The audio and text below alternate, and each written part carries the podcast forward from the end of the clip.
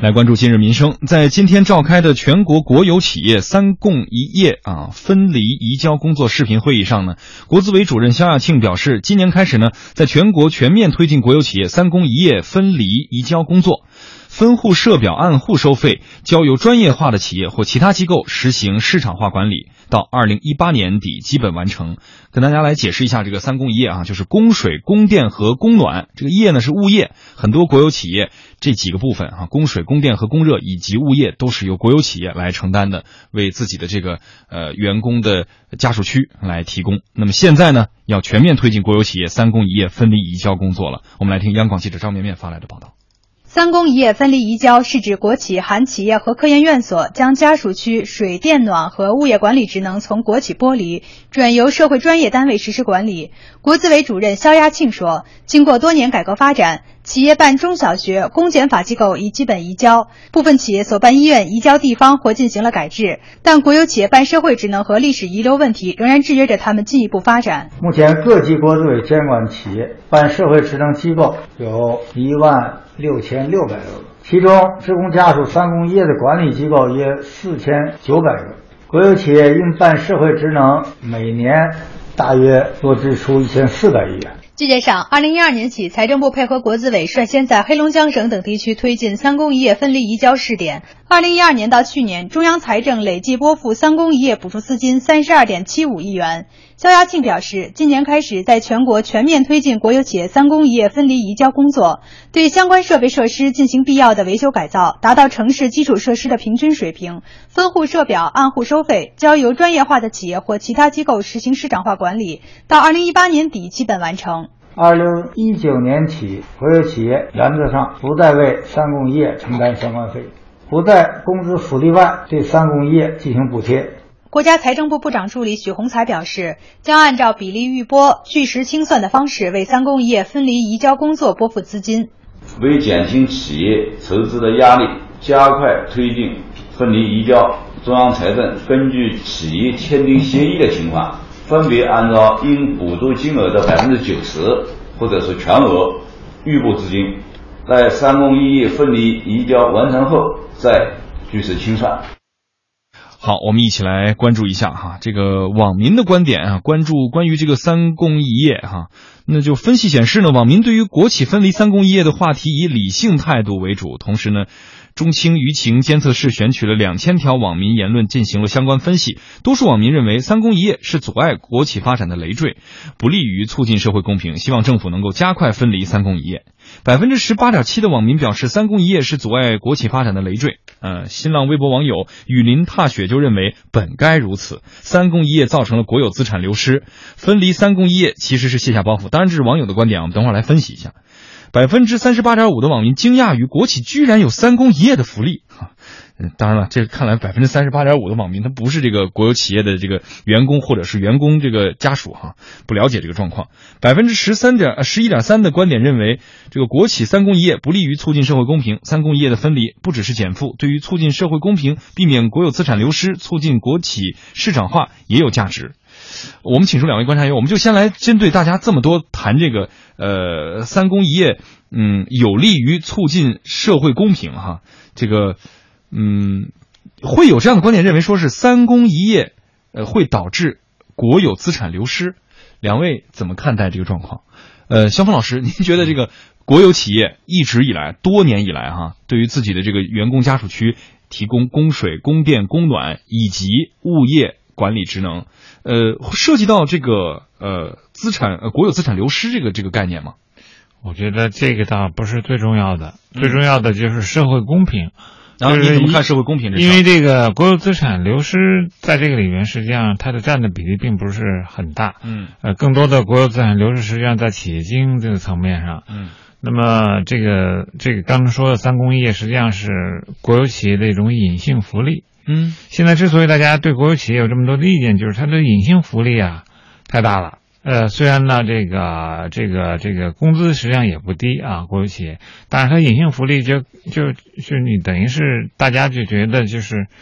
怎么样能够把这个隐性福利吧，这个把它显性化，呃，大家才能看到这个。呃这个真这个这个叫收入的这个真实状况啊，嗯这是一个。另外一个呢，就是呃国有企业它跟这个民营企业的这个本身，它这个我们看到啊这个现在这个一般的工资收入的这个统计啊，叫这个这个。就叫这个国有，就是国有部分的啊，还有这个就是非国有部分的这种差，这个这个差这个差价呢已经很大。比如北京哈，北京这个就是国有体制和事业单位体制，它的平均收入应该是在北京应该是在，呃，好像是应该是在六万多吧，六七万的样子，就一年哈。那么就是非非公有制的这个，比如说这个民营企业，就是在差不多在它的一半儿。就差不多是在这个三四万的样子，那实际上这个差别就是在，即便是在这工资上已经是有这么大差别了。你那么你的这种这隐性福利，刚才说的这些水电费啊，这些都如果都免的话，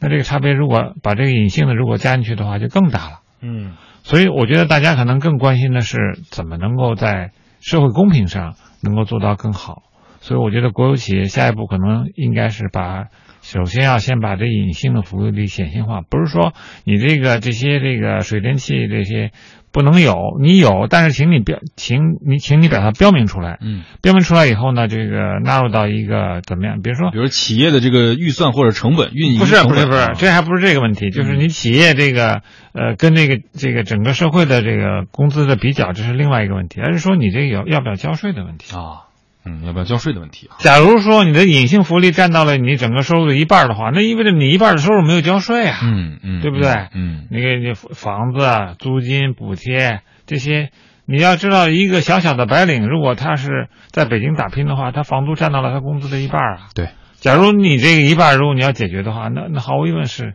很大一块。嗯。那么，所以我觉得，首先呢，他应该把它显性化，然后要不要纳税的问题啊。好，跟大家来这个就是聊一聊啊，关于这个三公呃呃一业啊，这个其实据我了解呢，很多这个国有企业啊，这个家属区，它对于这个水电是不是是大家理解的完全不收费啊，并不是的。但是，是不是这个费用相对来说比社会的平均的这个标准要低一些，这是有可能的，包括物业费等等。呃，因为。很多国有企业自己会就建立有，比如说呃水务局啊，或者是这个就供水所、供电所。这个供水所、供电所的员工也是这个国企的员工啊，他是是包含就业部分的。好，我们说现在呃要推进这个国资委要要要推进国有企业对三公一业的分离，大家有各种各样的看法。我们来分析分析，对于这个国有企业如果分离了三公一业。的好处都有哪些啊？比如说，不少这个试点之外的省市啊，也同时在进行着这个呃剥离三公一业的先行先试。比如江西五呃这个叫做五百零七户地方国企所办的八百三十二个社区的三公一业等呃这个社会职能基本移交啊，交给了地属的管理。那么，比如说大连是通过增加社保收入、完善配套制度、设立专项资金等多种方式，市属国企的退休人员基本实现了社会化管理等等。那么剥离移交国企这个社会职能啊，给企业和居民都带来了一部分的好处。比如说哈电集团，呃，办相关的社会职能分离之后呢，每年可以为企业节约费用九千多万元。东北地区有的家属区通过供热管网的改造，冬季室内温度平均提升五摄氏度左右。意思是说，其实对于居民来讲的话，这个这个国企办的这个供水、供电、供热啊，不一定能够给到真的是。就特别好的效果啊，呃，反倒是呃由社会的公司进行管理之后呢，家里面的温度也高了哈。那季老师哈，你别笑哈，我们来聊聊这个对于大家这个好处，对于国企的好处啊，对于居民本身的这个好处啊，剥离这个三公一业对大家的这样的一个好处，我们可以看到的都有哪些？我觉得首先第一个就是刚刚肖峰老师其他讲到的一个，就是说国有企业内。内部和外部之间的这样的一种平衡，嗯，就是这样的一种公平与否。其实，在国有企业、企事业单位之间的这种呃所谓的呃企业事业单位内部的这种公平与不不公平，也是可以解决的。为什么这么说呢？就是凡是住在家属小区的，那都是老同，就是都是就是分房之前的。嗯，其实有很多地方他现在就不分房了。那就是说，呃，对于一些年轻同志来说，他们也需要自己交物业费。自己交电费，自己交水费，但是房子还不是单位分的，他经常是这种样子。然后呢，老的职工呢，他单位的房子呢是单位分的，啊。然后而且我还享受着各种各样的福利。对，比哦如说三就是就是三公一业，而且我可以举一个例子哈，就是据我所知，就是有的地方的那个呃老的这种嗯企企业的家属楼里头，嗯。就是因为企业它用电嘛，它有用电啊，啊。嗯，我知道那个企就是原来我不知道现在，就是有一段时间说是那个企业用电比居民用电是要低的，嗯，那个价格要便宜，嗯然后他们就全都按照企业用电算，啊这样的话，它实际上它的电费费是便宜的就是要比你你普通人要便宜。嗯然后而且那个他们通常来说他们是不收采暖费和物业费的，嗯就这个东西都是没没有的。就是我记得前有有一段时间，嗯，就是北京在搞改革，很多那种老老老小区哈，就是你现在跟大家说，你说你这个房子现在得交物业费了，没有人去交。嗯就是没有这个习惯，然后而且你就是说你敲了门，就是天天敲门上门去围追堵截的交好，这个 这个效果也不好，就说明呢就是大家已经习惯了这一个问题。那实际上它这个会造成几个问题。第一个，其实它能源的这个浪费是非常严重的，啊。就是我就听过很多身边的就是凡是，白来的都不珍惜，对说啊，这我们家热死了，如何如何的，大就是冬天开着对开着窗户，开着开着窗子吃冰棍儿，这这真是有这种情况，就是而且他还抱怨这个热，但实际上他们可能交的那个采暖费还比其实心里面是喜滋滋的。比平时平常的人他可能还要低呢。就是比平时的这个这个标准是要低的。嗯你说这个它是不是所有东西它怎么发热呀、它还不是不是通过天然气就是通过煤呗？嗯那这涉及到环境，涉及到能源问题，对吧？嗯然后还有一个就是我刚刚所说的企业内部之间的公平与不公平。嗯嗯年轻同志一个标准，嗯老同志一个标准。我不是说老同志就不应该分房，这个、嗯老同志就是需要有照顾，这个因为这个史史就是有一些历史遗留问题，这个都是可以理解的。但是在现实中，它就会产生这样的影响，嗯就是是有这样的一些影响的。还有一个，它对于企业本身的这个经营能力也是会有影响的。比如说啊，我。拖着这么就是我们我们这这个拖着这么大的一个小区，我每个月可能我挣的钱还不够养这个这些小区我这个前店后厂，我得做个买卖，对对对然后后头还有很多我自己的小部门是属于管后勤的。对，然后他们可能嗯就是因为他们没有走进市，他们没有按照市场的规律去办事情，他们可能就缺乏效率，缺乏效率，我可能要花比市场上更多的钱去维持他们。解决老干部的这个对对对家里面暖气的问题这。所有的这些问题加在一起，我可能要把我挣的钱的一大部分都去干这些事儿了。那你说这样的企业，它在市场上它能够就是能够有效率吗？我觉得肯定很难起到效率。就是他自己进入市场，因为他有很沉重的这种包袱，他嗯嗯不能够呃游刃有余的在市场中间就是去竞争。那他自己所养的这些。